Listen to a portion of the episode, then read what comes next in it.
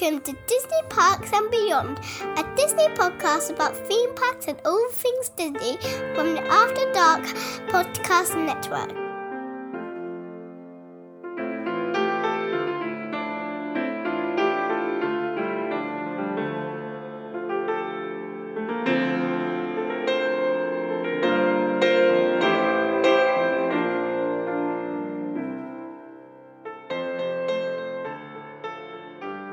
Hello and welcome to another episode of Disney Parks and Beyond. I'm Nick, and another year older, and I'm joined on this wonderful episode by. Mm, where should we go for? Uh, we'll go with Ryan first. Hello, Hello, sir. How are you?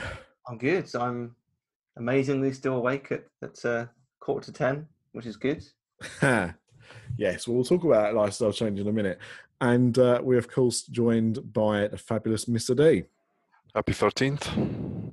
It is indeed the thirteenth as we're recording this. This is going to be a, a bit of a mind one for people listening because you know I know when this episode's coming out, but they don't. And is this going to be the thirteenth of August. Mhm. Is this Friday the thirteenth? Who knows? Yeah. Um, yes. So Ryan, uh, we didn't really talk about it on the last episode, actually, but of course you are now a proud father, and Yes. congratulations on that. Thank you. um, Uh, we, we you got a nice little well, I say a nice little package. We got you some stuff to welcome Oh, uh, was, your daughter to the world. it was lovely, and, and actually tonight um, was the first time I was reading the Darth Vader book. Oh, mate, it's a cracker, isn't it? Honestly, I, I thought was absolutely fantastic. The, the more I was reading it, I was like, oh my god, Ahsoka's in this. This is brilliant. yeah, they cover everything. I got it for, I think I got it for my first Father's Day. Um, and there's a range of, I don't know what the range is called, but um, Vader and uh, son and Vader and daughter are, are two of them. And there's a kind of range of these uh, kids Star Wars books where the humor is very. It's it's it's not it's clean adult humor like it's it, it's jokes and references that fans of the films will get, but obviously nearly every reference will go over your kid's head. But um, yeah, I think I just think as a Star Wars fan, they're they're cracking uh, cracking books. I love I love putting stuff like this together for people because once you um, once you are not having babies yourself, I still like when I'm kind of going around shops and stuff. I still have a look at like uh, the, the baby, especially Disney as well, because they normally have ranges based on films and stuff. Um, I remember before our daughter was born, a couple of years, I think, we actually started buying Dumbo baby stuff because we knew that by the time we had kids, they probably wouldn't make it anymore. Um, and it's interesting that it kind of goes through cycles. They'll like pick certain characters or films one year, and there'll be something new the next year. Um, but I love, I love like picking up um, baby stuff, and and especially when it comes to kids' books as well, because you can get some really nice ones now um, that are very geeky if you like films and, and cartoons. I did almost buy you for your daughter the Die Hard children's book. I didn't know that existed. Well, why would you know it existed? That's that's, That's sort of the whole point. Um, it's it's a it's a lovely um, child friendly retelling of the first Die Hard movie, Oh, incredible. but it's obviously a bit too Christmassy. So uh, that that's what stopped me buying it for you. But yes, that is that is certainly out there. Um, and also, before we go on to more pressing things, uh, and I we didn't get you this because it's not out until August, but there is a um, Learn to Tell the Time with Martin McFly book coming out, Oh, which has got like a little plastic clock on the front, and I, I obviously because it's not published yet, I don't know what's inside it, but uh, yeah. Uh, I thought I thought that'd be in your wheelhouse as well. So um, Oh, I'm definitely going to be picking that up. I think our, the, it's funny the amount of books. I mean, she's only she's only just turned kind of five weeks old um, over the weekend, but the amount of books that we've got that are that like mix of geeky and um, you know obviously written for kids that are clearly just we've just clearly bought for ourselves. yes, yes, it's it's very important. So at the end of the day, look, you're the ones reading them at this age. Exactly. you know when when she's of an age where she can pick what she wants to read that's different but for now absolutely. Um, right, let's start this show as we normally do, and that is by asking what everybody is drinking. So, Mr. D, what are you drinking tonight? I've got um, it's actually a can of uh, kiwi and lime Old Mout cider. Old mute. I've been looking forward to this. There we go. Ryan, what about I've yourself? just woken up the dog. Oh, Mr. D, come on. She's lying across my lap. She's my co-pilot. I've managed to get mine to sit on the sofa. I'm quite glad. He'll, he'll probably, Name's heard that. He'll probably come running over in a bit for some tickles. Um, what about yourself, Ryan? Yeah, so I'm stopping my trend of just drinking water, and I've actually got um, Dank Juice by Unbarred. It's a little bit risky for a Monday night. It's seven percent. Ooh, So, uh, cheers. not quite Cheers. Craig's uh, swamp juice, but um, I think that's what it's called. But yeah, that was that was some soft stuff. Um, I have still got uh, because I have now. This is my new passion in life: soy cherry Pepsi Max, pack, uh, cherry Pepsi Max. Um, I am now on Mike's hard seltzer, and by the way I just got that described, um, you know, it's obviously clear that I've had a few of these already. So this is a black cherry hard seltzer. So chin chin, everyone. Cheers. Cheers. Oh, nice and cold. It's been a hot day, so it's good. Right. That's the only problem working from home, isn't it? I found. Yes. Yeah, it's it's a temptation, absolutely. Um, right, let's start with the first segment, which is a look at the news from inside the parks. Let's get down to business to start planning that Disney trip. I'm Wendy Prater at Magical Journeys Travel here, proud sponsor at the Disney Parks and Beyond podcast. I specialize in all things Disney, Universal, and all major cruise lines. Disney cruises are spectacular, but you've got to book early to get the best pricing and stateroom selection. I offer generous onboard credits and take care of all your planning. Interested in Disney World, Disneyland, or Disneyland Paris? I can help with every bit of the planning process, including dining and fast passes. Find me on the Twitters at WP Magic Journeys or email me at Wendy Prater at magicaljourneystravel.com. I make the plans, you make the memories. And I mean, we're we're a few days now since the reopening of Walt Disney World.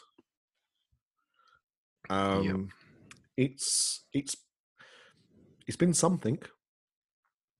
I can't is. say it's been a success, but nor can I say it's certainly been a failure. It's certainly Mhm. open. Yeah, Partly opened. yeah. It's um, yeah. It's it's uh, it's certainly some strange times. I think. Um, yeah, it's uh, so- well. We'll, we'll- we'll cover a few things. There's obviously some positives and, and, and some negatives. Mhm. The first thing that I wanted to to mention, and this might I don't know, this might lead to uh, a longer conversation. I don't know, but uh, as part of the reopening, obviously, the Disney parks and also Disneyland Paris has done very similar on its um, its pre-opening um, kind of trials as well. Is is the kind of lack of characters and parades. Um, you know, you can't go and meet characters anymore. You can't um, you can't wait for a parade because there isn't one. And what you're getting instead is um, you know very small kind of parades where a character will be uh, by themselves. And um, over the weekend, we saw Merida, who is a character you don't you don't I don't uh, remember seeing too much at Disney World. She um she usually hangs around um round the side of the castle. She has a little area. She has a little meet and greet area there. Yeah, that's right. That's what I've seen her. But Just as um, you walk up through that path towards the teacups with yeah, um, uh, is it Starlight Cafe on Yeah. your right? yeah, it's like the backside of the of Cosmic Rays. Cosmic Rays, that's it. Sorry. Yeah. Yeah. but like if, if unless you knew like saw it on the map, like most people don't tend to walk that way. So she is quite hidden away. hmm Well, I've seen videos of her, and obviously heard her amazing accent. But um, yeah, it, it's not a character I think of t- too often as as being out. But I've just been proved wrong, of course. Um, but they they had her going down Main Street on a horse, which I, I think was supposed to kind of represent the horse that she rides in the film. Yeah. I can't. I'm not great with horses, so I can't tell you the name of the horse. Let's call it Jeff. Um, No, but I can't. no, Jeff, but I can't remember. uh, It almost looks a little bit Shetlandy, but I don't think it was a Shetland pony, was it? I think they've just they, what they've done is they've just gone. Oh, these main street trolleys aren't running, are they? Better better use one of the horses for something. um, but but they had her going down Main Street, and uh, a child uh, unfortunately lost their balloon, their Mickey uh, head balloon, and the string. It was it was it, it was all a comedy of errors. Like it was such a small chance of this happening, but basically this this balloon escaped. The string tied around the horse's leg, one of his back legs, and the horse just started going guarantee. Um, it didn't throw her off. It, it you know, it didn't it didn't buck as as violently as it could have done, and that's possibly because of how well trained those horses are that they have. Um, but it was quite hairy for a little bit while they tried to calm the horse down. Um, and uh, you know, eventually Merida was able to um, take a second while the horse had paused to be able to jump off and kind of escape uh, to one of the side alleys of, of Main Street. And um, I, I don't I don't know how they resolved the issue in the end. They calmed the horse down, um, but they were obviously a little bit wary of uh, trying to retrieve the balloon because of you know being kicked, I suppose, by accident. So um, the video footage I saw didn't see how it how it ended. Just that they managed to calm the horse down, and it's just one of those unfortunate things. You know, the chances of it happening, like that that chain reaction of events, um, because you know normally a balloon just goes straight up in the air, doesn't it? And Yeah, this, it, this doesn't really. The kid basically had, had run out to, I think, go and say hi. The dad Uh, had grabbed the kid and then, you know, you know, not not in a bad way, but like scooped him up. And as he scooped him up, I think the kid let go of the balloon and it just like kind of flew sideways. But as you said, like the chances of that happening, it's pretty incredible. Yeah. yeah, it was it was very unfortunate. Um, Cast members though, they did brilliantly. Oh, a- a- absolutely. Like in, in all the things, and the one thing obviously we've seen from this opening is the good and the bad comments uh, about how Disney are doing or how they're not doing. Uh, I'm sure we'll talk about ducks later on. But um, yeah, in, in this instance, you know, they, they did the absolute best that they could do. Um, it was a real shame.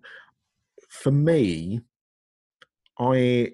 i- if this was going to be a not obviously not a permanent thing. This isn't going to be going on forever. This, um, you know, parading characters on horses, but you do have to think if they're going to keep doing that, should they not sell balloons while this is going on? Because I mean, the chances are it, it probably won't happen again, but it could do. It showed just very quickly how a situation goes from 0 to 60 and could have really ended up with someone being hurt or multiple people being hurt because that horse could have bolted. yeah, You know, well, luckily it didn't. Um, but the, the, the performer could have been thrown off. uh, Somebody could have been kicked by the horse. It could have run into uh, people. Um, so I just think, you know, if it was me, just for the sake of of the current situation, that I'd minimise the risk of you know that that situation happening again. yeah. Well, I think what you know, if it's choice between putting a character on a horse and selling balloons, I think they'll probably get rid of the horse. Mm. I think you're probably right. Unfortunately, Ju- I'm just putting my Chapek um, dollar hat on. well, you, you you're right. The character's not making the money, right? No. If anything, that character's losing the money because they're paying for the performer. But um, yeah, I just for me, just and I, I I don't think I've ever bought a Disney a balloon at Disney uh, Walt Disney World. I bought one in Paris before. I remember that being pretty pricey for a balloon. Um, but I've got no idea how much those balloons cost at, at Disney World. Probably too much. No, I've no idea. I'm sure I'll find out in a couple of years when Piper asked me for one. I think yeah, I'm sure I'm sure in Paris it was it was about five euros, maybe seven euros. Oof. I think. I think it may be Um, more than that. It could, could, Well, I don't know. It possibly be. depends. If it's just a balloon, or you get those ones where it's actually like a Mickey balloon inside and another balloon in it.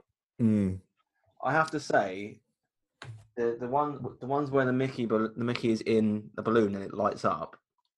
I've always been tempted, but I've never. I've always gone. Well, I can't really justify buying a balloon. I mean, it, I know I don't care if it lights up, but it's expensive. When Piper says, "Daddy, can I have a balloon?" Only if you get one that lights up. It's it's a different world, mate. It, it's a completely different world when you've got kids involved. Um, I trained mine at a very young age and just not to ask for stuff, so I'm I'm I'm all right. Um, but yeah, not everyone's that lucky. My my niece, for example, no, she will if she sees something, she wants it. And no, my brother, and he's probably listening, so hello. Um, she'll probably get it. but no, I, I drilled that in at a young age. Just because you say you want something, you ain't getting it. Um, unless I can play a bit as well. That's that's you know, like last night I was trying to convince my daughter that what she really wanted to ask for for Christmas was that Playmobil Back to the Future set. Oh, isn't that Um, wonderful? And then she gave me a lecture about how uh, it would end up in her room and it would just be on a shelf getting dusty, and I was heartbroken. She's probably still going to get it for Christmas. Um, but, Honestly, uh, that set is incredible. I, I mean, that's that's the one good thing right now. Um, you know, I, we were watching Back to the Future 2 last night. She'd never seen it before and she didn't get it at all. And um, which I, I kind of get actually, because I remember watching it when I was about her age and not really getting the story, just thinking the hoverboards were cool. Um, and um, yeah, I, I was I was explaining to them when I was when I was her age, when that film came out. The only Back to the Future 2 toys I could find anywhere was a, a little set of micro machines, which came with the uh, Texaco gas station from the future Mm. and and that was literally it. And now you've got like Playmobil toys and NECA toys, and oh man, what a time to be alive! That's that's exactly why somebody made a video of me like calling me a basically a man baby yesterday. I, I Um, think you, in order to help her understand the movie, she needs that Playmobil set. Well, I mean, yes, that's that's what I believe as well, and that Well, you could, my argument. you know, argument. you could be like Doc Brown. You could scale it out for her so she understands the storyline. Yeah. yeah, the problem is, I think I struggle. So I'm not. I'm not Marty. when it gets to separate timelines, when it gets to separate timelines, that's that's you know, and, and the paradox is that's when it's uh, it gets to. I, I should have listened more in quantum physics. Um, I, I spent more time listening to Quantum Leap than quantum physics. Um, yeah, so uh, you know, it, it was a it was a going back to the story. It's a bad incident. Um, luckily, no one was hurt. Uh, I think some egos might have been bruised, but no one was was actually hurt, and it was it was a lucky escape. But um, yeah, just shows just shows um, how how easy a, a situation, an innocent situation, can can escalate uh, for a, a, small chain of events. it's very I, what I find very odd, and it, I'd seen her ride around. I think um, around the other side of the park earlier in earlier in the week. It's very odd to see the two cast members walking alongside the horse, kind of masked up, not really in any kind of kind of specific brave costume, and it's just it's just a bit odd, isn't it? Yeah, I completely agree. Yeah. Yeah. But What'd you hmm. do? So that was one story. We've got loads of stories because of because of this opening up. So, um, Mr. D, was there was there anything that particularly kind of tickled your fancy uh, about the opening? Well, just yeah, just watching videos of people who'd been there this week and trying to understand what it's going to be like. Um, I think many people probably know it's it's Magic Kingdom and Animal Kingdom that are open so far, and then later this week um, you've got Epcot and the studios are going to open on the fifteenth. Um, so you already know what day this is. I've spilled the beans. It's the thirteenth. Uh, but sadly, that's the same day that Hong Kong is gonna is gonna close again. It's kind of Back to the Future for Hong Kong Disneyland because of a spike in cases in in the Hong Kong area, not specifically in associated with the park, but just as a precaution. So it's a funny time. Um, and one of the things that was of interest to me is that Disney had posted a little video on the Disney Jobs website, um, and it got a lot of backlash. It got a lot of criticism. It's a I don't know if you guys have seen the video, but it's basically just little snapshots of different cast members in different parts of the park. So you've got security, you've got people on rides, you've got custodial people. They're all wearing masks, apart from actually Merida, and I guess unsurprisingly the stormtroopers because they got their helmets, Mhm. um, and and face character, um, sort of non-face characters. Everybody else is wearing a mask, and the and they all say um, "Welcome home." Um, but there's been a lot of uh, kind of edited versions of that video. There's a couple um, of about- great ones. yeah, stay at home, not welcome home, and horror music and shining music and, and things like that. So big, big backlash really, because obviously the cases are continuing to spike, particularly in Florida. It just had its highest ever day. I think it's averaging something like 75 people a day dying of coronavirus. Florida is, I believe, I'm right in saying, is the epicenter of the of the virus in the entire planet currently. Yeah. Yeah, currently. I mean, uh, Florida had this weird thing where it, it you know, although it, it shut down with the rest of the country pretty much, um, it wasn't really seeing um, huge numbers of cases compared to like your New Yorks or places like that. And they uh, thought that was because they'd controlled it. They thought it was because of the climate.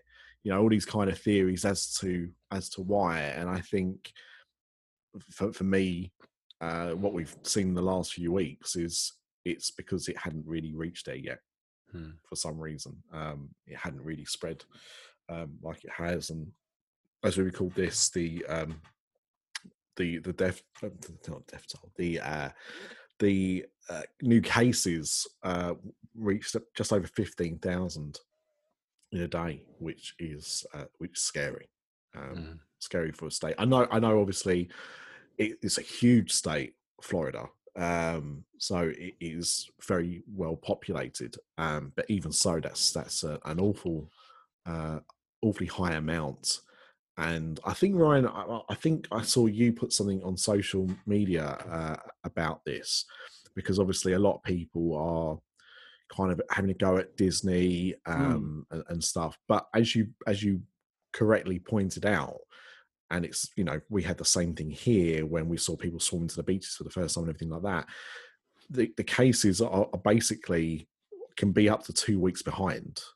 Yeah, I mean, th- this It's not necessarily that um, you know Yeah. people got it and got tested straight away. Normally, you have the symptoms for a while before you know they they actually start to uh, to manifest. So you know you could have that for a good few days before you'd even consider going for Yeah. a test.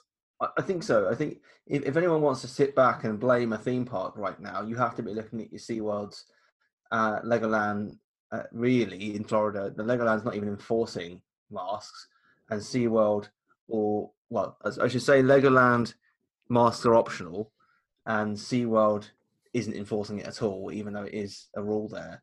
Uh, at least we can say that Universal and now Walt Disney World do appear to be um, enforcing masks being worn at all times, which is great. And I've heard very good reports from people who I know, who I work with um, inside the Magic, who have been to Disney World and have said that, that cast members are really clamping down anyone that they see that even remotely might not be following the rules. Um, and you know, Duckgate, as I'm sure we'll come on to Hmm. shortly, was one of those incidents. But um, yeah, I think everyone blaming Disney for Florida's coronavirus cases doesn't necessarily understand how coronavirus works. Now, two, three weeks' time, maybe Disney have got something to do with it if we suddenly see thousands more cases being added into the mix per day. But right now, I don't think that they you can possibly put any of this on them. No, No, I- I think it's just whether the whether they're a right to open and b going to be able to stay open. I guess Well, is the is- yeah, this is is the it. big question. No, in my opinion, no theme park in Florida should be open right now. hmm Yeah, and that, and that's the thing. Um, as you say, it's, it's wrong to blame Disney, but I I think it, people are justified to question the decision to to follow Yeah. through. Agree. I think that's that's the the thing for me, um, because even if um, you know, it, it, even if this spike is, uh, and it, obviously I, I agree, it's nothing to do with Disney right now. With those parks being open, you don't know who is going to those parks right now that is potentially a carrier Mm. um, that has, um, you know, put people at risk because they didn't know. You know, I don't. I don't think I would like to like believe that anybody that's going to a theme park right now is doing so believing they don't have any symptoms. Well, And obviously, they're being tested. I know they're being tested when they go in and stuff, but it's funny you should say that. I I saw a vlogger um, who had had was all- kind of just talking as they were walking through. I think it was Magic Kingdom. I could be wrong. I think they were walking through one of the stores, and was saying that they had like a sore throat and that they think it was a nut allergy. They took they took something for the nut allergy and it didn't touch the size. Um, they went to Disney first aid. They told them to go to the hospital. They didn't. They said they were going back the next day to go to Animal Kingdom, and like what she was explaining were like clear symptoms of coronavirus. And you think, you know, Disney can implement the best safety precautions on the planet, and and for the most part, I I've you know sit back and think actually this is quite impressive what they've managed to do. You know, partitions on attractions like Kilimanjaro safaris where you've got plexiglass Mm. um, on dinosaur as well in between rows on soaring between certain seats but you cannot control idiot guests who at the point of arriving in the park do not show a temperature symptom but are still carrying the virus and may be demonstrating other symptoms I'm going to say something very controversial, not for the first time, but certainly the first for for a while. Um, vloggers are idiots. Yeah. Now, when I say that, it's a sweeping statement, and I obviously do not mean every single vlogger is an idiot, um, because you know they're not. I mean, don't get me wrong, there are some that are even worse than idiots, but I'm not going to name names, and nor am I going to uh, say anything worse than that. But I honestly think we are, and especially when it comes to Disney, more than any other theme park in the world, and and specifically Disney World as well there is this and it's not a new thing but there is certainly this this um this kind of period in time where people are so concerned with trying to be uh you know youtube famous where they are so desperate to try and you know this is going to be a career for them that you know they will kind of move heaven and earth in order to be the first ones to do something or being able to be one of the first ones to report on the scene.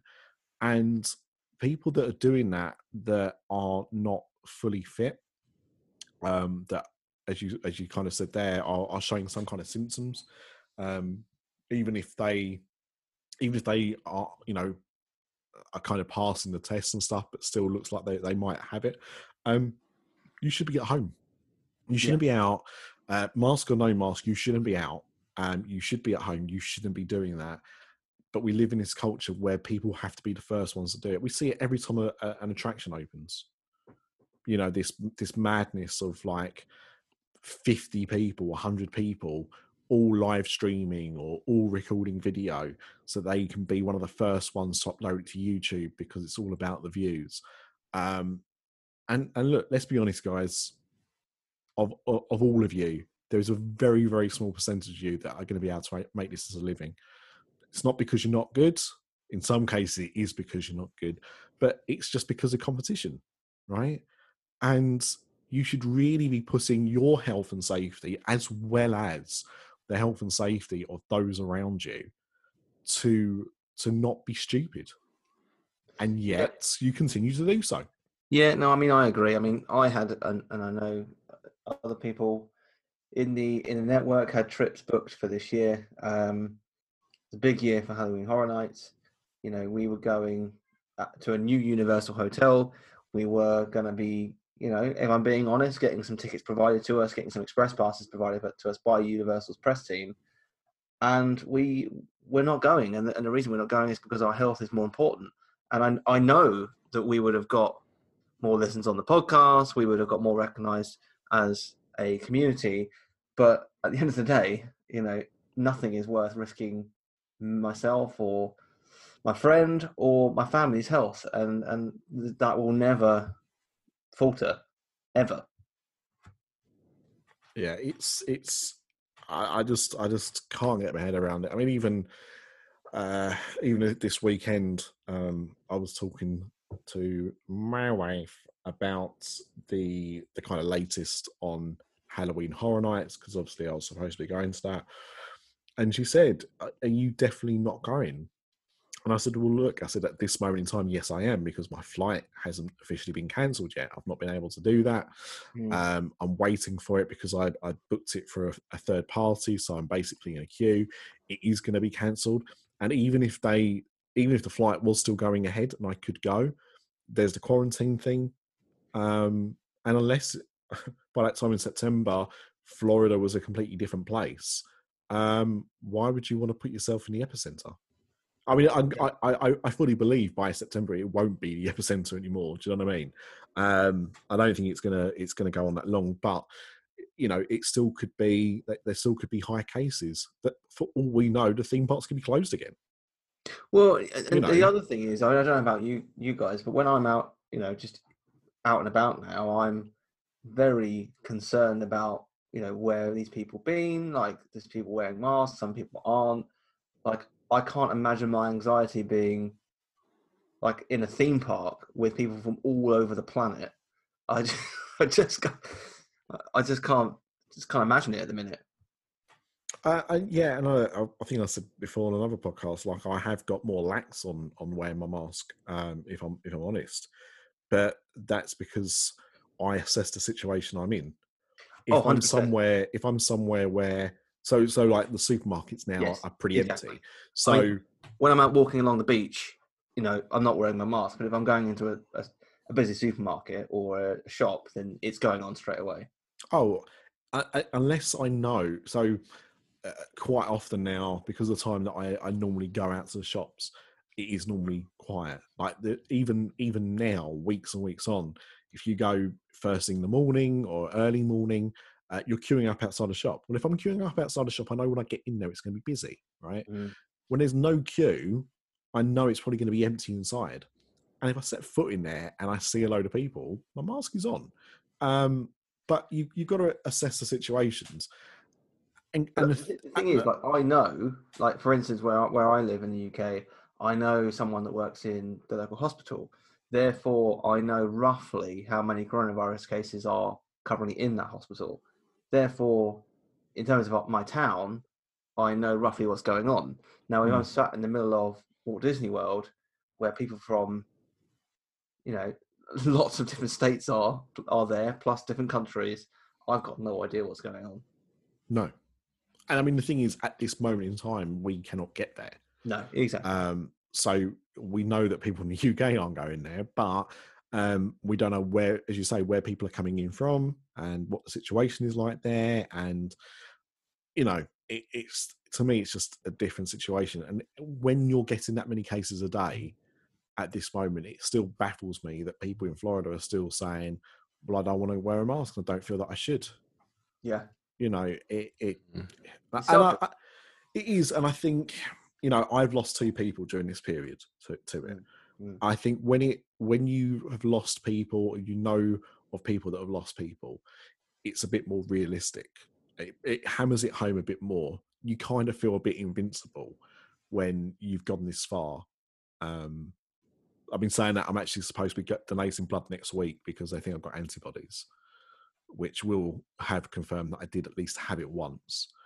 Um, and that's the thing, like they don't even know if you can get it again um, or how long the antibodies last for. So, um, you know, you you you you've got to be you've got to be sensible. And at this moment, with the cases going up, I think you know Florida needs to be careful. Um, you know, it, obviously you can't you can't turn back time, and you know you, you can you can reflect certainly, but it does seem like Florida were wrong to close down when they did because they should be closed now. Yeah, I, I've almost got the impression that I mean I don't know about you guys, but I don't think Walt Disney World will close again now. Um, it's it's gonna again. I think the next couple of weeks are going to be crucial. You I- know, I think- if in two weeks' time we get thirty thousand cases a day or something, I think they might Yeah. have to rethink that.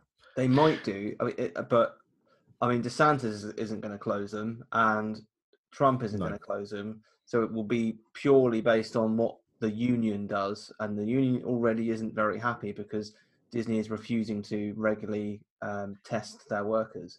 So there's already a lot of tension at Disney World at the minute between Disney and the workers, and they've not treated them particularly well during this crisis. Uh, surprise, surprise. Um, with many still not getting payments.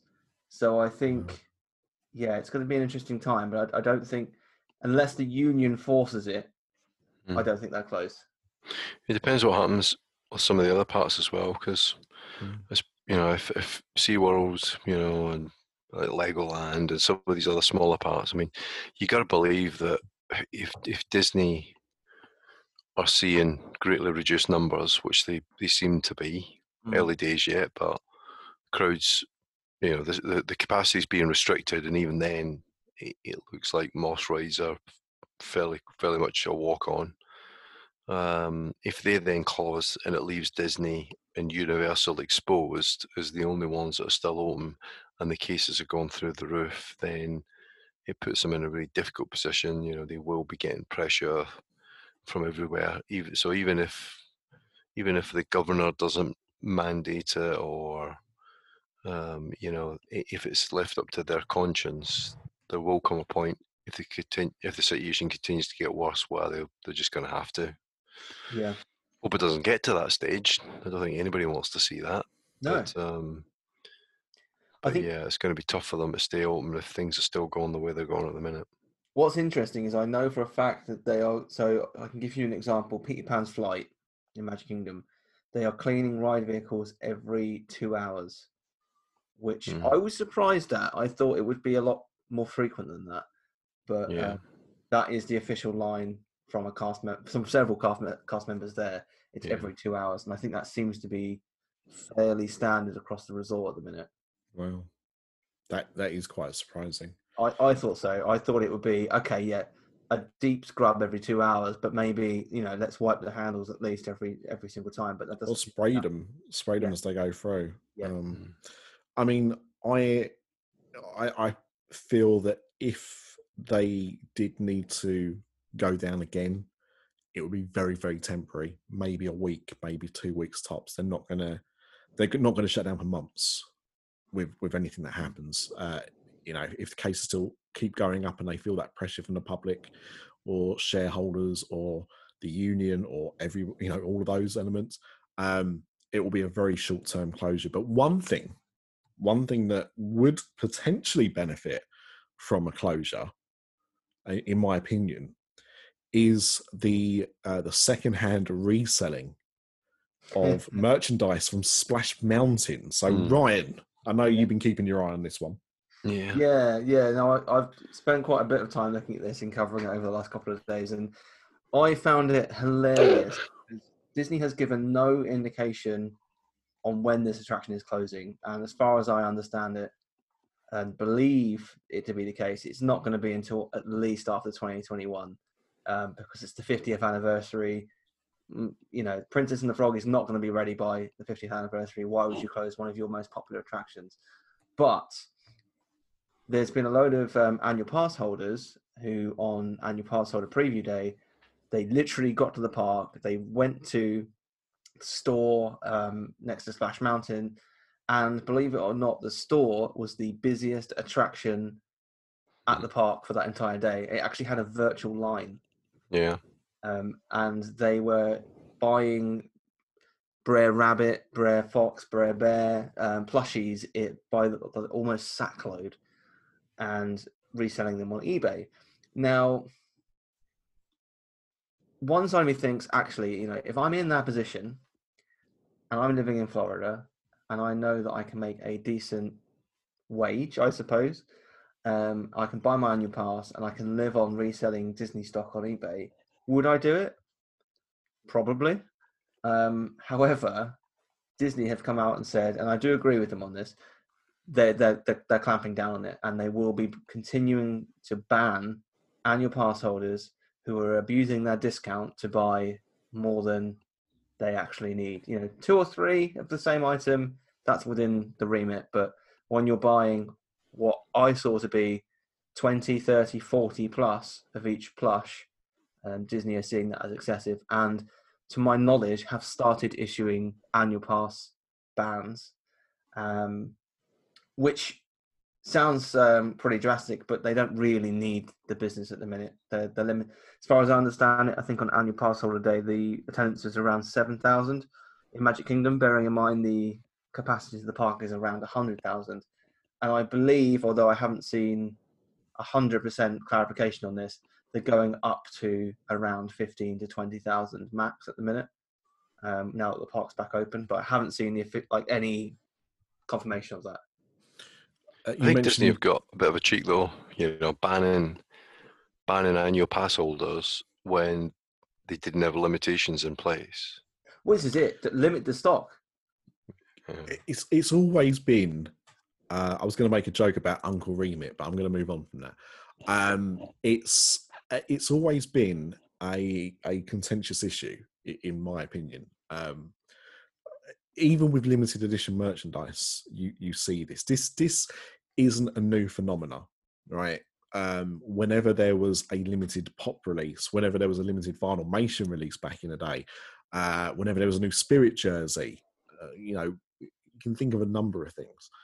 That opening day that they were selling that merchandise, you would see people with bags and bags and bags. And I, I there was somebody walking away from uh, that shop the other day that had about seven or eight bags between them, you know, struggling yeah. to to carry the bags because all of the bags were filled right to the brim uh, as well, almost overflowing. And you know, you know where those are going now. Th- as I said, this isn't new. Disney uh, should have always put in a limit to um, you know, either limited edition merchandise. And, and I know that this isn't limited edition merchandise, but I'm talking in, in general. Whenever, whenever anything like this goes on, um, because they had the same with the, uh, I think it was the mini attraction collection or whatever that recently well, the uh, thing uh, had is, another drop. They they do have a limitation on limited edition merchandise. It's two per customer. The problem you've got is, and I've seen this firsthand. I was in a queue for um, Star Wars merchandise on May the 4th in Hollywood Studios, there was a family of four in front of us. They all had annual passes, and they were complaining about annual pass holders abusing the system by buying like two of everything and selling one on eBay. And, you know, a family of four realistically needs one pin of each, one, I mean, one, maybe one t shirt each, you know, that's fair enough. But as soon as they got to the till, you know, they're complaining for two, two and a half hours I was in the queue as soon as they got to the, the till, they gave their kids cash, the dad cash, and they all bought two of everything. Yeah. And it's like, you know, how can you be complaining about all of this when you've just done that and you're literally going to sell it on eBay? Yeah, and, and and that's the problem. I, I think they should have, uh, you know, I think limited edition merchandise like that, unless it's a kids item, so it might be a kids jumper or something like that. You know, adult pass holders. That's it. Yeah. Kid, kid, kid pass holders are not buying limited edition merchandise. They don't have money to buy limited edition merchandise, so they should be exempt. Um, but they should put limits in. Full stop. Um, and I, have seen it before where people have been caught doing it. There was uh, someone who ran a Facebook group. Uh, I can't remember who it was now, but there was somebody who basically that was his side hustle was just going and buying whatever people wanted, using their annual pass discount, then charging that person a premium. So say the item was $50, they got 10% off that. So they were paying 45, but they were charging 60 plus shipping. You know, that's an easy $15 on, on that one item. And they would do that day in, day out for, you know, multiple people.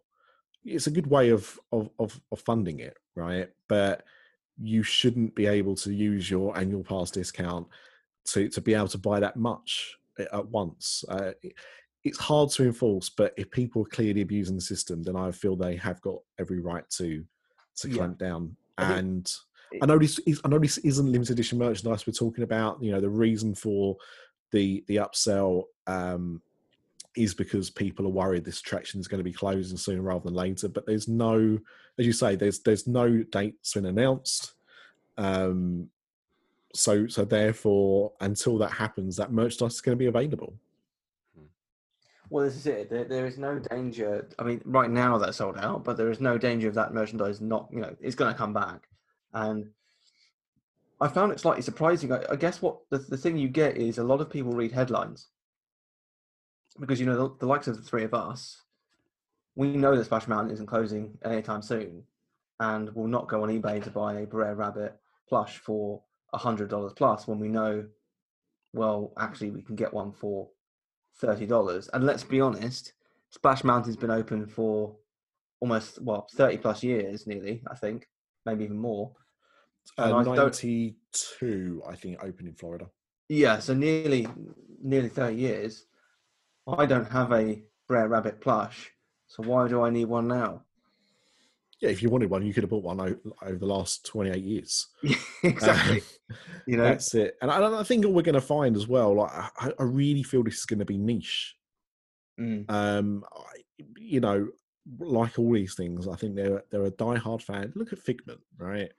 You know, I couldn't give a toss about Figment because my I'm my looking two Figment Pop Funkos right on my desk now, so be careful.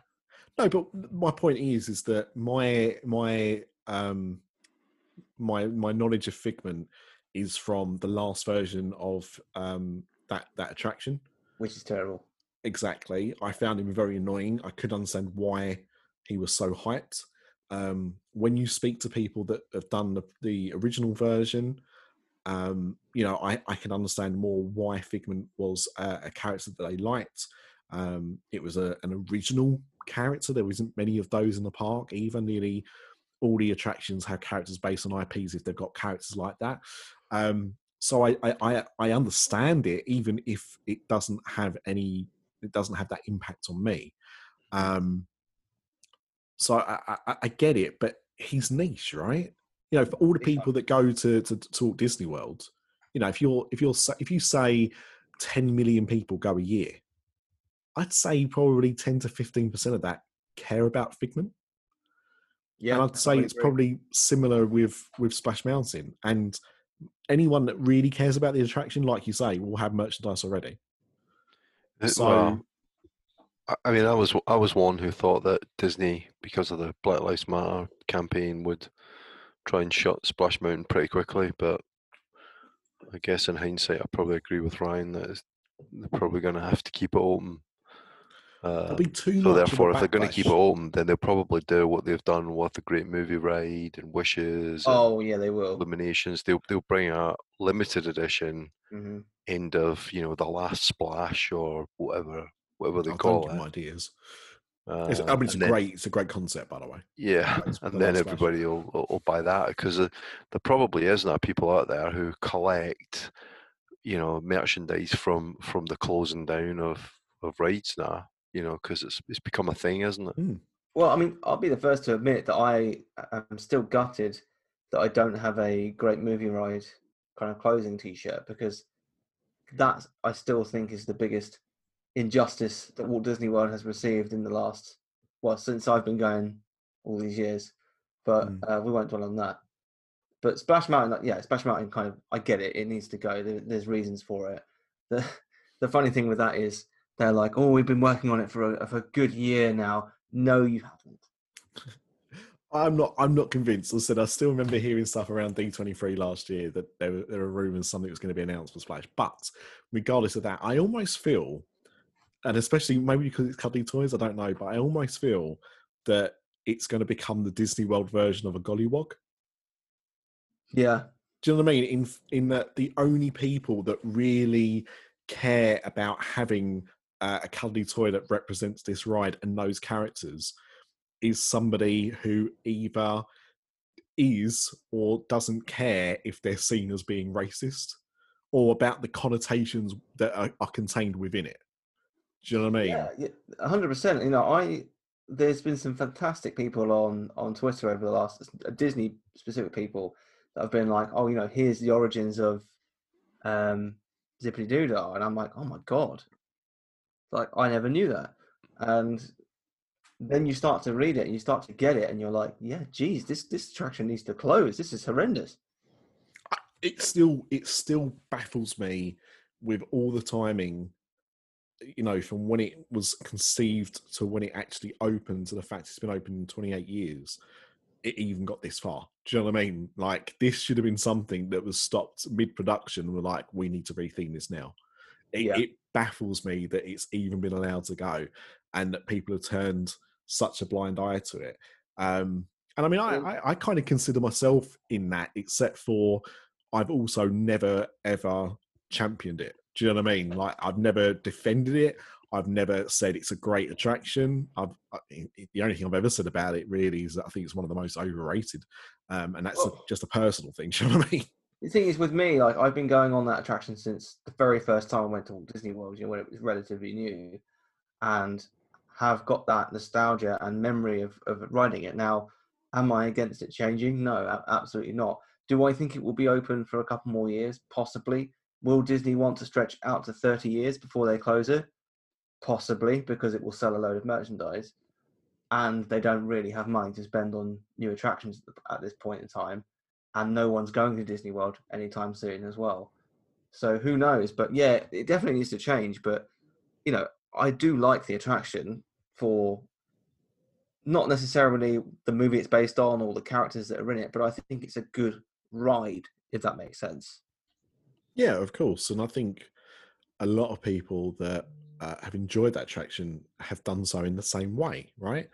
Um, you know, I don't think you know there there are people that will be able to kind of look over the, the problems with it, and that, that's their prerogative, I suppose. Um, but yeah, I I don't think they'll stretch it out for thirty years. And the only reason I say that is because it, Disney don't normally care about it hitting a milestone before it closing. So, like with the Great Movie Ride they didn't wait for that to be That's uh, true. the 30th anniversary. Uh, I think it was 28 or 29 years when that closed. Um, they just need to do something. Uh, but I also, I think if if we kind of um, if if they had turned around and announced the Princess and the Frog during the closure, and then said, um, and you're not going to be able to go on a final ride because um, we are closing that attraction immediately, and that's that. There would have been such a backlash because I mean we've already seen how vocal people have been around it. The uh, the change the org petitions, all this kind of stuff that people have tried to set up, and that's that's when it's reopened. Right, that's when the attraction hasn't closed down immediately. So can you imagine what would have happened if they'd have just uh, closed it with immediate effect and people wouldn't have had that time to have tried to go on it again? People are not going to be able to have that opportunity to go on it one last time, depending on you know what happens in the next year, and also what happens, and I, and I mean it from a global perspective, and also when they decide the time is right to close it. But I would be I would be shocked if it lasted another two years. I think within the next six to twelve months, that attraction will be announced uh, for its closure. I I don't know. I'm kind of on the fence on it, just because when you look at something like Spaceship Earth, which is which obviously they've binned off the refurbishment of that for the time being, that attraction. Now I know that they both need it for different reasons, but that attraction from an operational perspective and it breaking down and genuinely being terrible in the fact that it leaks all the time and has to be shut down needs immediate attention probably from a health and safety perspective and they've still kept it open Yeah, but still, I agree with Nick though. I think, you know, Disney will be sitting there thinking, right, eh, the, the recent campaign, eh, I- believe, has forced their hand. They, they may have had a plan sitting there for a while, thinking, right, when we need to pull the trigger on this, we're going to do it. But if if something else happens, or if you know, if if if if there's another incident or spate of incidents, and Disney haven't followed through on their promise by at least announcing a date, you know, then then they're going to come in for some flack. So I think I agree with Nick. I think they'll pretty quickly firm up the plan. That doesn't mean to say they'll necessarily shut it that quickly, but I think they'll want to try and get a date in the calendar relatively quickly, and then they can say, "No, look, here's what's happening. There is a plan. There's a date. This is when it goes away." Mm. They've got, they've got to do something. They've got Yeah. to do. They've got to do something. Um, Mr. D, was there anything else from yourself? Just, just kind of generally, you know, looking at looking at people's videos because obviously we can't travel to the US. Um, it'd be great to hear from anybody. If anybody is listening, who's who's been to the parks, it'd be great to have you on the show. Um, we we talked about doing trip reports um, in a particular format. So if anybody is interested, let us know. But um, yeah, it's just kind of interesting. I mean, I I did hear, although although it seems pretty strict, uh, things like you know the mask wearing in the parks. I did hear of some incidents at Disney Spring, or not incidents, but some situations where people either weren't wearing masks or had their masks pulled down and it wasn't enforced. Now whether Disney will will tighten up on that, it'll be interesting to see. Um, but just the general kind of feel around the the parks is, you know, that well, I mean, I think for most people, eh, I don't think it's the same experience that that you would want.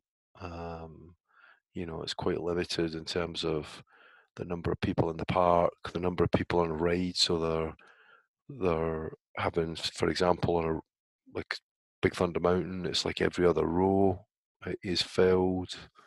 Um, everybody's wearing masks, no parades, no fireworks. So hey, it's great that the parks are, you know, trying to get back to normal again, but at the minute it's a it's very much a kind of limited or impacted experience. I think they're trying to do the best they can. All credit where credit's due. It's a difficult situation for everybody, um, but you know it needs uh, it still needs quite a bit of time before I personally would would go back and experience the parks like that because it isn't it isn't how I'd want to experience them really. I think, yeah, I think I, you kind of hit the nail on the head for me as well. I think for Floridians right now, it's mm. a great escape if you're an annual pass holder or you know you, you visit a few times a year. But for I mean the UK booking market for Disney World at the minute is a complete and utter mess. I mean, just looking at prices, it's ridiculous. Like you're paying even more than you did before with a dining plan and you're paying for less than experience, which I understand. You know, we all understand it's, it's to keep people safe, but when you're paying six thousand pounds plus, and that's just for like a, a small family like of me, my wife, and my infant who gets them for free. What's the point? You know, it's there's just there's just no point at all. And I think until Disney either relax some of those things as as they can do when things are safe, or they drastically reduce the prices for UK guests, which I think they will need to to encourage us back. There's no way I'm even considering it. I, I think we're going to see a massive, massive shift in how people holiday uh, to Disney World going forward. I think we are going to go back to the, the more the days of when people would stay on I-Drive rather Mm. than stay on site. You know that that seemed to be from people that used to go um, back in like the nineties and stuff like that. That seemed to be more of what Brits did rather than stay on property was stay on I-Drive. Um, you know, and it, you know, first time I went, I stayed on I-Drive. Uh, we didn't stay on property, and uh, you know, there's, there's pros and cons. But when you're looking, as you say, Ryan, at you know a good six to ten grand for a two or three week stay on Disney property with your flights, and you could do the same thing staying on I-Drive for a quarter of that cost. Yeah, it's not worth it anymore. No, and when when you're uh, uh, uh, you know you're ha- you're going to have a limited experience. You're not getting the fireworks. You're not getting the parades. Mickey's not so scary. Cancelled. There's no dining know, plan. There's no dining plan. You know, when you kind of put all of these starts to kind of put these things up, the fact that you have to wear a face mask, of which I've got no problem. And actually, as we're recording this breaking news in England, uh, we have to wear face masks in shops as of the 24th of July. Talk about after the ho- horses bolted. Um, but when you kind of combine all these things, and you know your photos are going to have you wearing masks, and you're not going to be able to meet characters, all this kind of stuff, you do think, why am I spending, you know, this huge sum of money for a potential once in a lifetime holiday? When if I want to have that holiday by changing a few details on it, I can have a much cheaper holiday. Well, I think I think what Disney has done, less so in the last couple of years, but I guess since the early '90s, is made staying on on property for UK guests affordable Mm. to a certain extent. And I think what this has done is completely thrown that out the window. And then we may see all of the offers and things come back eventually, but for now, it is completely just. I mean, anyone that is thinking about staying on property and paying that money, I uh, people have asked me on Twitter, people have asked me, like some of my friends, and I've just gone. As much as I love staying on property, as much as I love Disney, it is not worth that money currently. Yeah, I, I I mean, it'll be interesting to see how the thing develops. But if you know people do want to go back in significant numbers, but the capacity is still limited for safety reasons, then you could see a situation where you know Disney incentivize people to stay on site, you know, to make sure they get in the park or mm. make sure they get fast passes or or priority this or priority that. So I mean, Disney will. I mean, they- they've invested in the last 20, 30 years. They've invested a huge amount of money in hotel rooms. They're going to want to fill those hotel rooms, not let them, not let people go to I-Drive. So, you know, if they can't fill them with the domestic US market, then they'll find ways to incentivize other other countries to stay on site. I think. This is it, and you know the reason I was staying in uh, Endless Summer, which is Universal's new hotel in September, was not because I was only going to Orlando for Halloween Horror Nights. I was going to Galaxy's Edge because I still haven't done Rise of the Resistance or um, Mickey Minnie's Runaway Railway. Uh, managed to get it out, but Very well done, Disney- by the way. Disney's tax, Disney's prices are just too expensive, and you know, Endless Summer looks like a looks ten times the better hotel than Pop Century, All Star Music, All Star Movies, all of those. Even dare I say, um, Riviera, and it comes at almost quarter of the price per night. I mean, that is insane. Yeah. I mean, one could say with you know the pricing, especially at the moment, um, going from the UK um, more more than our domestic uh, listeners, you know, you could say the pricing is a bit quackers, which leads me nicely onto the last news thing I wanted to bring up.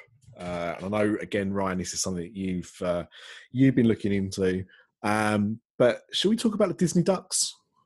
I don't mean uh, Donald and Daisy, even though they're everyone's favourite uh, ducks at Disney, um, but actual pet. Well, I say pet duck ducks, but we mean we mean wildlife, right?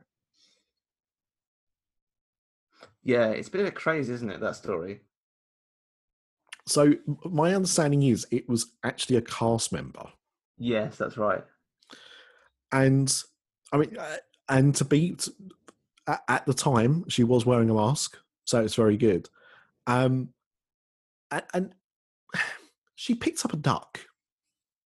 Yeah, and the excuse that kind of came out was she she's got ducks or she's been around ducks or I think she's got ducks and she saw a duck in distress, so sa- swooped in to save the day. And while she I mean was- that duck was naked it was not in a dress at all no, Um, exactly. so it's a poor excuse um but yeah it, it just it just seemed really odd Well, it's it was the fact that she said she uh, swooped in basically to save the duck from a load of kids, um, and then obviously just so happened to to pose for a nice little video showing the duck off. Because that's what you do if you really care about nature. yeah uh, well it almost leads me back to vloggers right Yeah. Um, what, what, what? I, I know there were there were kind of people calling for a job and stuff like that. As obviously we live in hashtag count, cancel cancel culture. Um, God, these these things aren't easy to say, right? Um, but but do we know if any action has been taken against her for this act of uh, heroics? I don't. I don't. Not to my knowledge, I haven't heard anything um, from any of the kind of sources that would know such a thing. I can't see Disney taking any action on it personally. Um, I think it's probably somewhere in the middle between what she said and what Diz Twitter kicked off with. Hmm. Like it's. I mean, it's bad. She's been called out on it. She said sorry. Whether or not her excuse is right or wrong, she said sorry. I mean, the the thing I was more concerned about, and sorry, Mr. Duck, but you are quite well fed at Magic Kingdom. At least you are now. It's back open. Um, It's true. she wasn't wearing a mask in a couple of her photos, and that, as a cast member, is concerning. Yeah, I think that. I mean, obviously, the the video is what went viral. Um, Yeah. I saw it posted all over the place. Um, It's crazy, wasn't it? yeah, and it is it, it's silly, right? I mean, that's it. Uh, lap, lap, lapse of judgment. Uh, to me, certainly from what you can see in the video, there was no harm to duck. It like a duck was just being on its merry way, and she decided to post for a photo of it. Again, she's given her reasons, whatever. But uh, when it, it goes back, it almost comes full circle, right, to what Mr. D was saying earlier about that video from Hong Kong Disneyland. Um, you you know, at this time when they're encouraging people and telling people they need to wear masks, don't be a cast member not wearing a mask because Yeah. you can't then, uh, you know, tell your guests that you've got to do it. You've got to lead by example.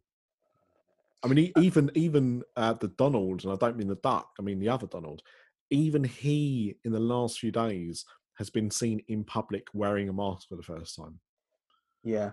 You know, you you've got to if that's what they're telling you to do, that's what you got to do. But you've also got to lead by example. And if you're if you're posing in photos where you're not doing that and there's not a Starbucks straw coming out your gob, um, you should be wearing a mask. That's it. And I think, to be honest, if Disney does decide to take action on this person, then I think it will be more because of the lack of masks and photos and the reputation that causes the brand in that, oh, well, cast members aren't wearing masks. Yeah. yeah. 100%. So we've had enough of uh, the the park news. There is a little bit of news to discuss outside the park, so let's go and have a look at that.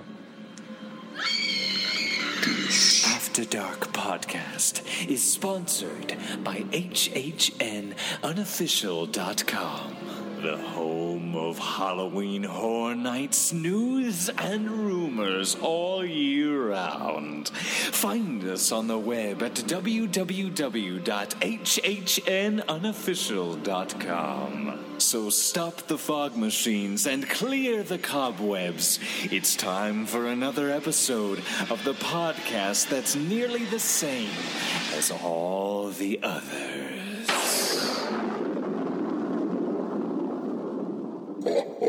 So as we record this, um, I tried to have an update, but there doesn't seem to be one. But as we record, Mulan is still scheduled to come out on the twenty fourth of July.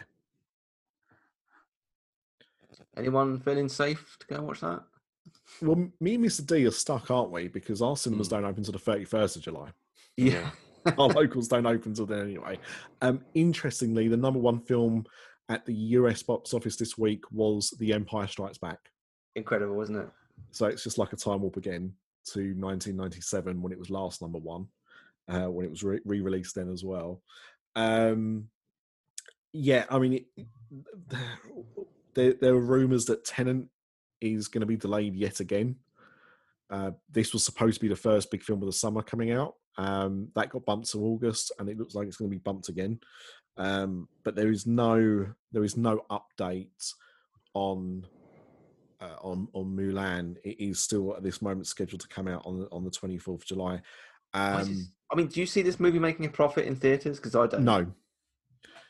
If you look at the if you look at the the money that Empire Strikes Back took this weekend, um, I think I have to double check now actually, but I know it was it was low um, for obvious reasons. Um, hmm. No, it's not updated. I was going to look on Box Office Mojo, but it's not on there. Um, I, I, want to say it was about half a million dollars. Yeah, it's nothing. Maybe it's some, somewhere between uh, five hundred and eight hundred thousand dollars. Um, this weekend. Uh, What's the point? Um, it, it seems silly. I mean, I mean, it will bring people out in bigger numbers because it's a Yeah, oh, new yeah, film, right? But it's not so going to be a billion dollar Disney movie. no, Yeah. no. Uh, I mean, I'd be amazed if it made more than about ten million dollars. Yeah. Yeah, I mean, I'm I don't feel comfortable going to, to a cinema yet. I won't. I, I very much doubt for the rest of the year, um, at least. And I know that there'll be people that disagree with that, and that's fine. That's completely up to you. Cinemas are open at the end of the month. Um, but there'll be a lot of people, there'll be a lot of people like me who also don't feel comfortable going to see big blockbusters. And I want to see Mulan. I think it looks like a great film. Yeah, I, mean, talked about it. the the early reviews suggest it was it was uh, a good live action remake. Um, I, I think it will be popular, um, but yeah, I I just I don't see it. I, all right, sorry. I, I'll um I'll, I'll take back my statement. According to Deadline, uh, it made uh, 175,000 across 483 locations that showed it in the US. With its final weekend takings likely to be between 400 and 500,000 dollars. I mean, it is absolutely not not worth it. Um, That's, well, that's Chapek paid for another month. Mm. um, surprisingly, um, according to this article, number two and number three this weekend was Black Panther and Inside Out with 110,000 and 106,000 respective. Um, and uh, apparently in the UK, Onward was number one. Mm. I didn't even realise cinemas were open in the UK. Um, some of the chains have opened up. Uh, okay. Some of them have opened up. I want to say uh, Odeon might have been one of the ones that did. Um, God, I tell you what, this is depressing reading. Top 2020 movies by by financials. Bad Boys for Life is number one. Oh no, we can't end 2020 on that. Do you know what I mean? Two hundred and four million dollars as well. It's nothing. Um, yeah, it's. Um, I, I, I think it's too soon uh, to to do it. Um, Not making money back on that. it's it's risky. Um, I, I I heard that um, over the July Fourth weekend, that the Disney Plus app had seen an increase in downloads of about seventy five percent from the previous week. Yeah, that's not surprising, but it will drop 75% by by the time we get to August. Yes.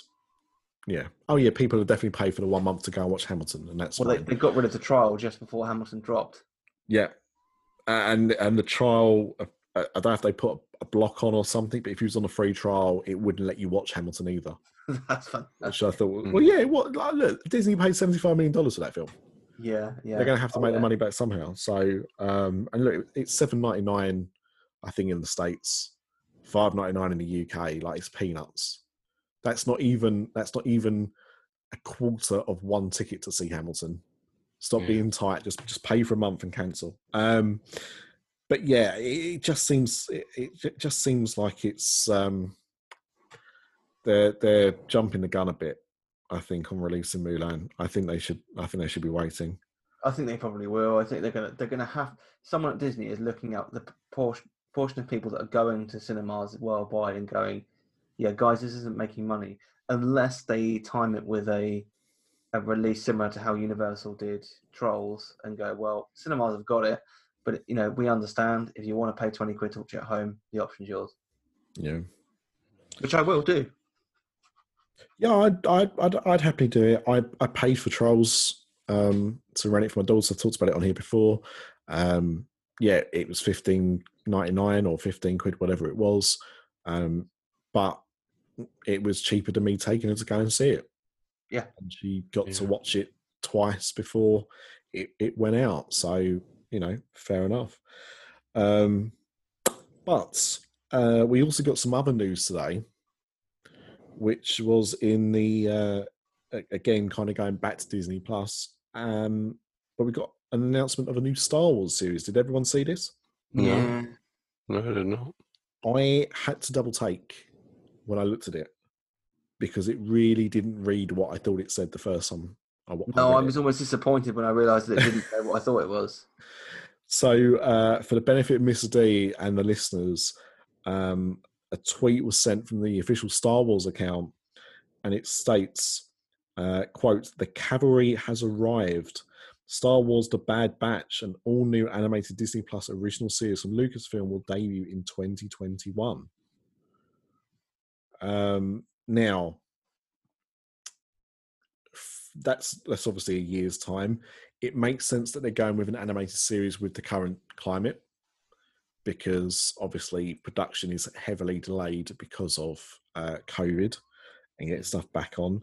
Um, it does it does seem to be that animation is a, a a kind of quicker way of getting stuff done now.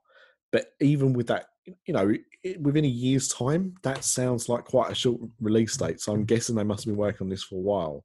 Yeah. Um, but that that's all that's all of the information we've got. It's called the Bad Batch. But when you look at the logo, it definitely looked like something else. Um, I've got a, I've got a bit more information. okay. Um, so it doesn't sound that exciting, but the series follows the elite and experimental clones of the Bad Batch first introduced in the Clone Wars as they find their way in a rapidly changing galaxy in the immediate aftermath of the Clone War.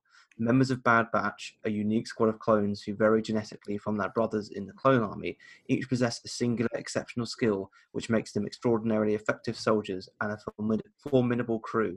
In the post Clone War era, they take on daring mercenary missions as they struggle to stay afloat and find new purpose.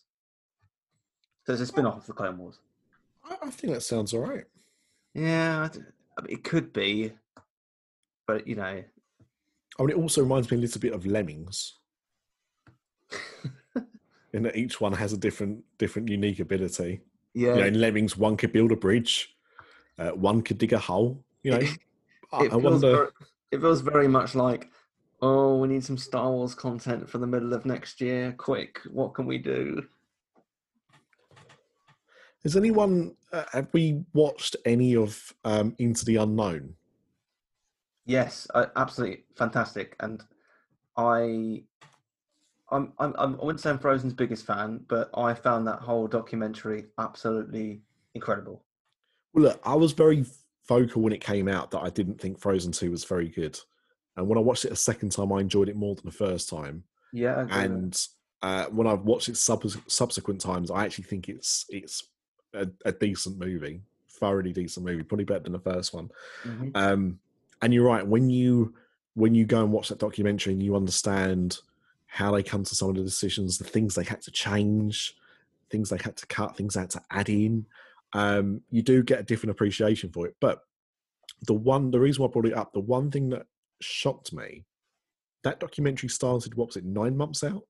yeah, Most of that film wasn't animated by that point. It's what I found crazy is that they're changing the script like a few weeks before. and That the songs aren't even done until a few weeks before. I just found the whole thing fascinating, but equally terrifying for anyone working on that movie. what I what I failed to understand with it is how how they could because I always thought the reason why you know like when Toy Story one and Toy Story two came out, the reason why there was that delay of you know three or four years between the two films was because you know it takes time to animate stuff. But it seemed with Frozen that they were almost waiting for the go ahead before animating it. Do you know what I mean? And and and yet, and we're talking, you know, less than nine months before the film was officially released. They hadn't animated key scenes. Yeah, They had everything almost ready to go. Yeah, they've done all of like the. I guess they'd animated a lot of the characters and backdrops and things, but they hadn't like figured out a way to put them together in certain scenes.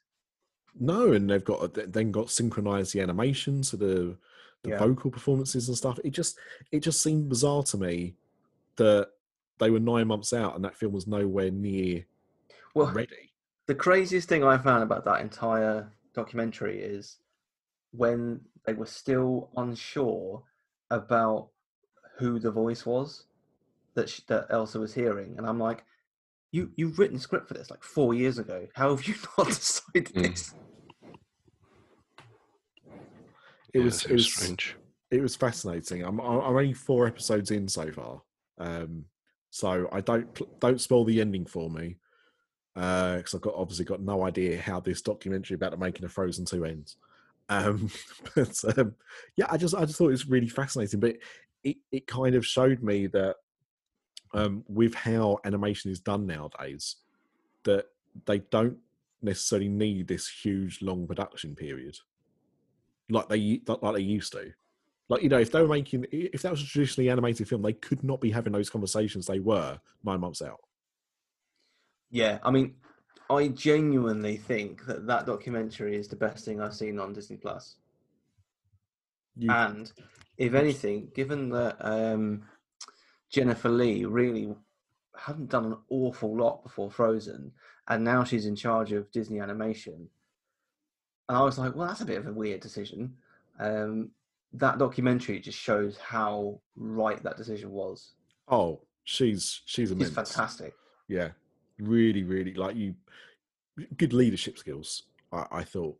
Yeah. Um, and I, I mean, yes, it is. You know, it's obviously going to have that Disney propaganda around it because it's their own thing uh, and whatnot. But yeah, you, you know, in what you saw of her, she seemed um, she seemed well well liked. She seemed personable. Um, yeah, she just she just seemed really good.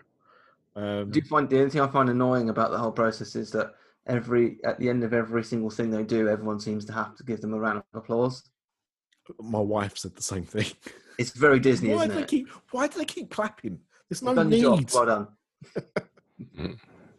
um, but yeah, he's cracking. I mean, I will, I will, you know, remind uh, Ryan that you know Disney Plus also does have the world according to Jeff Goldblum.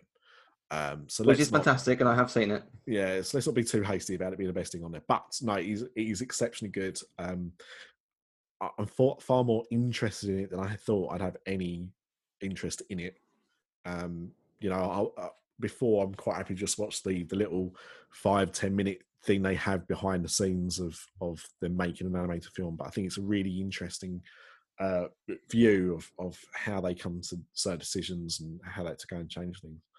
Um, And I think when when they first hear the um, orchestra play, I think it's Into the Unknown, mm, and that for me, for for a long, long time, I thought that Disney had lost its way quite a bit in terms of its spark that gave the team something that stood them out above other competitors. And I think when you see Chris Buck and Jennifer Lee react to that and the way that they are unbelievably passionate about the film they're making, as a Disney fan, I was like, Jennifer Lee is the right person for this job.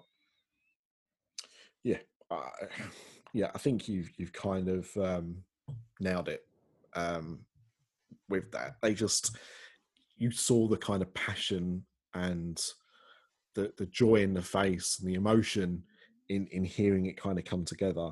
Um, yeah, and also as well, I think um, to see like um, some of the the Lopez's as Mm. well. Um, you know, I like their those guys anyway. They're obviously fairly ingrained in Disney and have been for a while, but um, yeah, to see them discussing the songs and hearing why something's not going to work, or you know, fighting to why this, it, you know, once it's animated, it's going to be great, or, or whatever. Um, I, I think I think just think the whole thing's a treat. I really do. It is, yeah, I, I agree. I was really pleasantly surprised, and I watched it in like two days, which is the quickest I've watched anything on Disney Plus, including The Mandalorian. Nice. Well, yeah. Well, you, there was a bit of an obstacle with the Mandalorian. Wow, but there was a few months of obstacle in that, yeah. um, was there any other news that anyone wanted to bring to the table? I missed out on. No, nothing I picked up. No, that was it. No. Cool. All right. Well, we'll wrap the episode up there. Um, it, yeah, I, th- I think the I think the next episode is going to be very interesting because that's probably going to be recorded around the time that we'll we'll see how Florida's getting on Mhm. uh, with the impacts of the park. So it could be a very different show, or it could be business as usual. Who knows? We'll have to find out in a few weeks. But uh, Ryan, Mr. D, thank you so much for joining me. Uh, thank you, dear listener, for uh, for downloading. Uh, like, subscribe if you don't already. Uh, it, we really appreciate it when you do. and we'll see you in a few weeks for another episode. Tatty bye. See you later.